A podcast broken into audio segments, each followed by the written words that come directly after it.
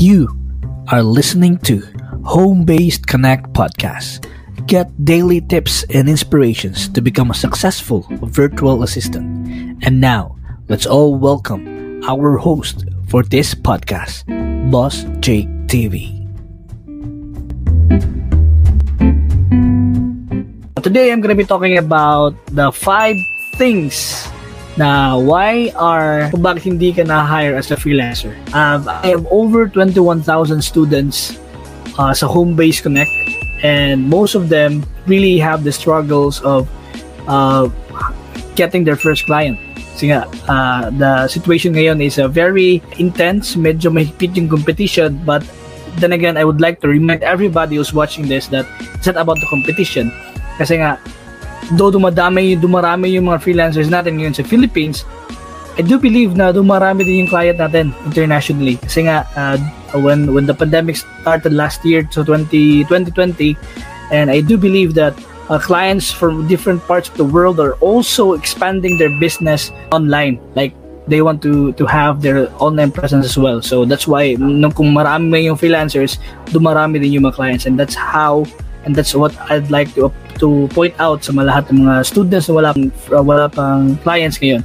So today I'm gonna be sharing with you guys the top 5 things you need to know bakit hindi ka pa na-hire. Okay? Ready?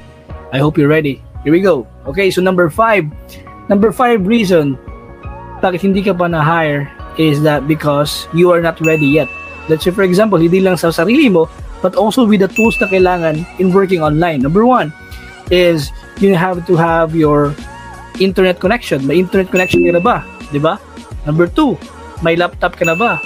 Number three, may important tools ka na ba na gagamitin when it to working online? So, di ba? That's the number five reason bakit hindi ka pa na-hire. Of course, wala ka pang may enough mga tools, okay? The fourth reason why hindi ka pa nagkaroon ng first client mo is that you lack the confidence. Medyo matakot ka pa doon sa interview, sa mga job interview. Ano bang gawin? You have a lot of questions to your mind na baka, bakit, baka hindi mo makaya, or baka yung client mo grabe maka-English tapos ikaw hindi maka-respond back. Yan sa mga reasons why hindi ka nakapa-proceed because hindi ka pa nakapunta dun sa inter- interview level pero inuunahan mo na yung sarili mo that you can't do it. But actually you can. All you need to do is para bang sabak talaga, prepare yourself and then from there you need to like take it and face your fear. Okay?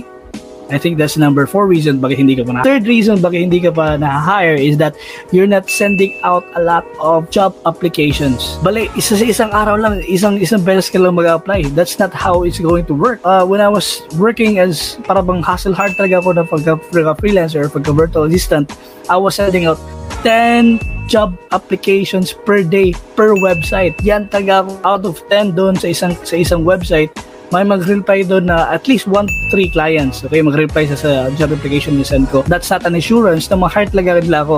That's why I was sending a lot of job applications per day per website. I think that's the reason why hindi ka na-hire. It's because you're not doing that that kind of strategy. The second reason bakit hindi ka pa na-hire is that you easily get discouraged. Okay, you easily get discouraged sa mga things na, uh, let's say for example, uh, yung mag-set ka ng interview tapos nakita ng client na wala ka palang Facebook ads na experience o hindi ka lang ma-hire, baka hindi ka nila nagustuhan, maglilo ka, kawawa, kawawa naman ako kasi wala ko enough wala ko enough skills eh. Again guys, that's not how it's going to work. If you really want that job, if you really want to become an online freelancer, if you want to become a virtual assistant, if you want to become a, an email marketing support freelancer or anything you like skills, you need to invest on learning on it. Don't rely on doon sa mga courses na binibili, binibili mo because that's not enough. It's okay, it, it's okay to buy course but if you think that the course na binili mo is kulang pa, then you need to invest in yourself para makakuha pa and enhance yung skills mo to the next level, alright? The next, and I believe the the most important reason why you are not uh, hired right now is that because you're not praying more. As you can see, I do believe in the power of prayers. Okay, so kung wala ka, hindi ka nag-pray, I think for me is uh, medyo matagalan, matagal din dumating yung pinagdadasal mo to, to get your first client. And yeah, again guys, um, if you want to get hired sa mga client mo, you need to really stick on the, the plan. Okay, uh, get ready with your tools. Uh, dapat set up yung laptop mo, yung mouse, yung headset, mic, internet connection, that's really important. Dapat meron ka niyan, uh, i-boost mo yung self-confidence mo. Huwag kang, huwag kang magpa-shy-shy because one, if you're going to stick with that kind of mindset, medyo malabo talaga ma-hire ka sa sa pagiging virtual assistant. Number three is you need to have, you need to send out a lot of application letters per day. This is the only way na ma-hire ka talaga.